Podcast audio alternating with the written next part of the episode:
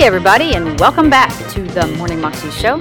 I'm Alicia Sharp, your host, and today we have Louie Giglio on the show. And he's actually being interviewed by the people at TBN, and he is talking to us about how God can change your story. So many times we think that our story's written, what's going on in our lives is a done deal, that we can't change anything, that we are who we've been for all these years, that things can't change. But God can change anything in the drop of a hat. He can change anything that He wants to. We just have to believe. Just have to believe and continue to follow Him. Here's Louie. So there has to be some crazy story about how this applies to you, or God wouldn't have had you do it. Okay.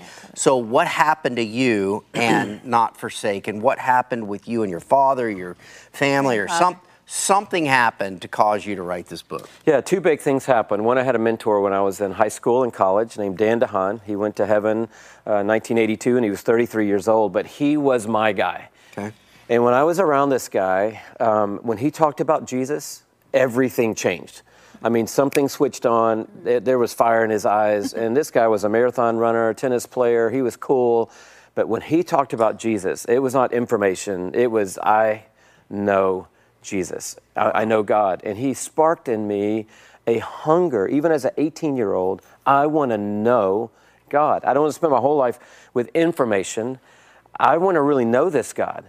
And that was the catalyst. And Dan DeHaan taught me that God is a father. The first time I heard someone say 189 times in the four Gospels alone was Dan DeHaan in about 1980. Okay. And so this goes all the way back. This is my formation, and this is how I came to know God personally. Not just all the information. I got saved, I went to church, I read the Bible, all that. No, I now am experiencing a relationship with creation, with justice, with omnipotence, with sovereignty, all these characteristics. You can't put your arms around sovereignty. Right. You can't put your arms around justice, but you can put your arms around a father.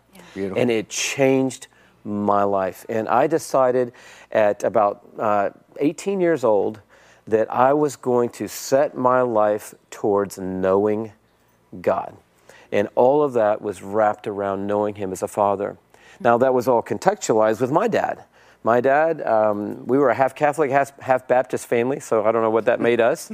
dad was a not practicing Catholic, and I was on fire for Jesus, and we didn't have common ground around that. And lo and behold, when I'm a freshman in college, God calls me to preach. I mean, radical, transformational call. Woke me up in the middle of the night. I mean, clear as a bell.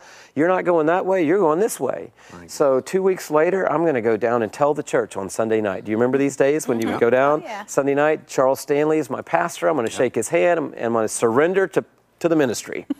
and I, I knew I needed my dad to come, but my dad didn't go to church. So Monday, I should have told my dad. Tuesday, Wednesday, Thursday, Friday, Saturday, I should have told my dad. Should have told him Sunday morning, but I didn't. I didn't even tell him until 3 o'clock Sunday afternoon. Now, this is putting my dad in a very difficult spot, but I finally got up the nerve. I walked into the kitchen of our little modest apartment in Smyrna, Georgia, and my dad was eating leftovers out of a pot on the stove, as my dad would at 3 o'clock in the afternoon on a Sunday afternoon. And I said, Dad, and I don't even know how I got the words out. I just said, Dad, I feel like God's called me to be a preacher. And my dad looked at me, and you know, sometimes with your dad, it, you don't need a sentence, mm. it's just a look. And it all was like, all the wheels were grinding. Hmm. Okay, so I'm going to be with my poker buddies next Friday night, and they're going to be asking me, now, what's your kid going to do again? Hmm. And I am going to say, my dad, I'm going to say, he's going to be a Baptist preacher. Deal me in. you know, I mean, it's just putting my dad in a really awkward spot, and it's three o'clock, and the service is at whatever, seven. And I said, Dad, I'd really like it if you came tonight.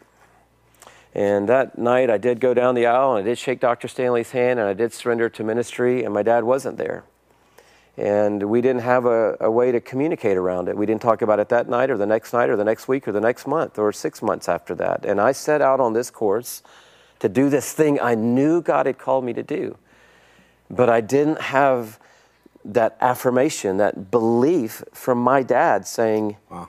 You can do it. Wow. And so I had to process that, and I think all of us have some processing to do like that in our lives. Hmm. The subject goes on impacts you. The book comes out 30 years later. What happened in the process of, of this and how did it apply to you? Well, one thing that was a gift from God, my dad uh, tragically, um, at 58 years of age, so many years after the stove incident, uh, my dad contracted a brain virus and became disabled overnight, mentally and physically. Went from just being a genius. My dad uh, created the Chick fil A logo, did other amazing things in life. Okay, Um, wait. I love this Okay, story. wait. Hello. Um, okay. Don't just pass over that. Say, say that again. Yeah, my dad was Yeah. a graphic designer and he Okay. freelanced in Atlanta. And in 1964, my We- dad we- created. Go to a wide shot. Uh, come on in. Just we got. Just stay there. It's all right. I just want you to. Oh, Yeah. So- yes, sir. Thank Dinner. you so much. That's just for This is you. Amazing. Yeah. Come on, people. Yeah. We're getting better in here Yeah. right now. Okay. In 1964, Chick-fil-A has had a logo for two years, but it's it's uh, it's a whole different ballgame. My dad draws this guy out in 1964. It originally was black and thinner with a little red things on the top. My sister watched him do it when she was seven years old, and um, she told me all about it. Like, um, can we eat some of these? Yes, buns? absolutely. That that is for you. It's just a prop. Yeah. Uh, they paid us a lot of There money to bring that and sit that it out in front of you. you go. I'm kidding. They didn't pay. No, we they paid. But Okay. my sister told me all these years, she said, you know, when my dad passed away, which I was about to say, um, she said, you know, Daddy did the Chick fil A logo. And when my dad died, we found a lot of his sketches and early things of things he'd done all over the city of Atlanta, but never did we find the Chick fil A sketches. And I just said, oh, Gina, that's awesome that you think Dad did the Chick fil A logo. you know, I, I'm going to just let you have that. You know, Yeah. that's amazing. and 10 years later, the head of Chick fil A calls me one day out of the blue. Um, I know him well now, but I didn't know him at the time. And he said, Hey, I'm about to fax you something that you'd like to see. And it was the original invoice from 1964 when, for $75, my dad created the Chick fil A logo that is still in existence, been thickened up, turned red, slight modifications a few times, but still there. But this brilliant artist overnight becomes disabled mentally and physically. Never goes back to work, never plays golf, never does art again. And uh, in the process of that, I'm living in another state, and Charles Stanley calls me. And he says, I'd like you to come and preach for me at First Baptist Church, Atlanta, Georgia. and I'm like, oh, wow. Now, I can't explain. You know, I'm doing youth retreats and lock ins, and that's about where I am in my ministry track. And I'm going to go back and preach to 3,000 people on Father's Day, Sunday no less, at First Baptist Church, Atlanta. And I'm preaching this message. Wow. I'm preaching that God is a perfect father. Well, my mom has been out of church for four years caring for my dad. She just drops out of life for a few years because she's a sole caregiver for my dad 24 hours a day. My dad hadn't been in church for years before he got sick. But on that Sunday, my mom came hmm. and my dad came. Hmm. and sitting right over there under Wow. the balcony at the end of the pew is my mom. And there's my dad in his wheelchair in the aisle. And he looks fantastic. My mom's got him looking great.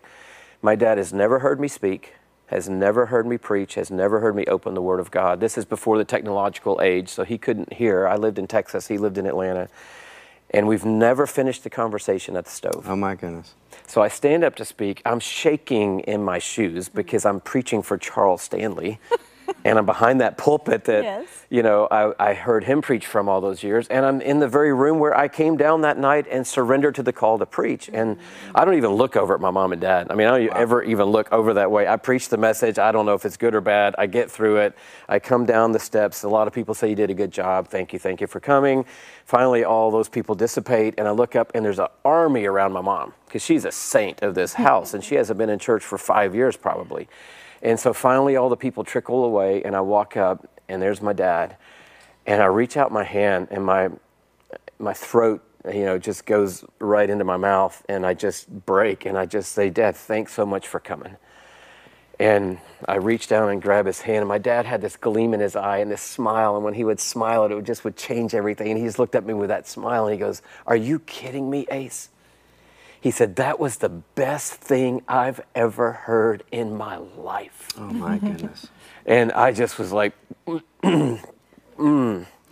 And from that moment, I knew I had my father's blessing. Oh my goodness. And we never had the commonality of our walk with Jesus, but I knew He was proud of me, and I know He's proud of me right now. And when I do walk off the stage, I know if my dad was sitting there right now, he'd go, Man, that was fantastic. Mm. That was amazing. And so in my life, I've seen the, the way God can come around and change stories. I've seen the way that God can turn the tide. That there's not a period at the end of anybody's sentence. No one watching us has a period at the end of your sentence, not of your relationship with your dad. Even if your dad is gone, God can still step into the gap. Mm. And so the pencil is still in the hand of God, and He's still writing our stories, and He's still changing our lives.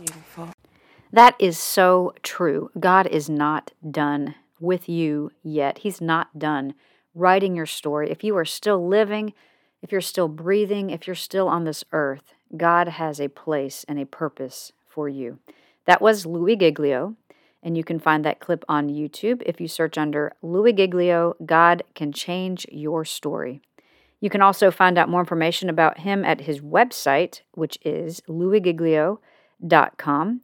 And he also has a new book out. It's called Not Forsaken. So I encourage you to check that book out and go get it wherever books are sold. Have a great day, everybody, and I will see you again tomorrow. Remember, go live your 320 life more than you can imagine. God bless.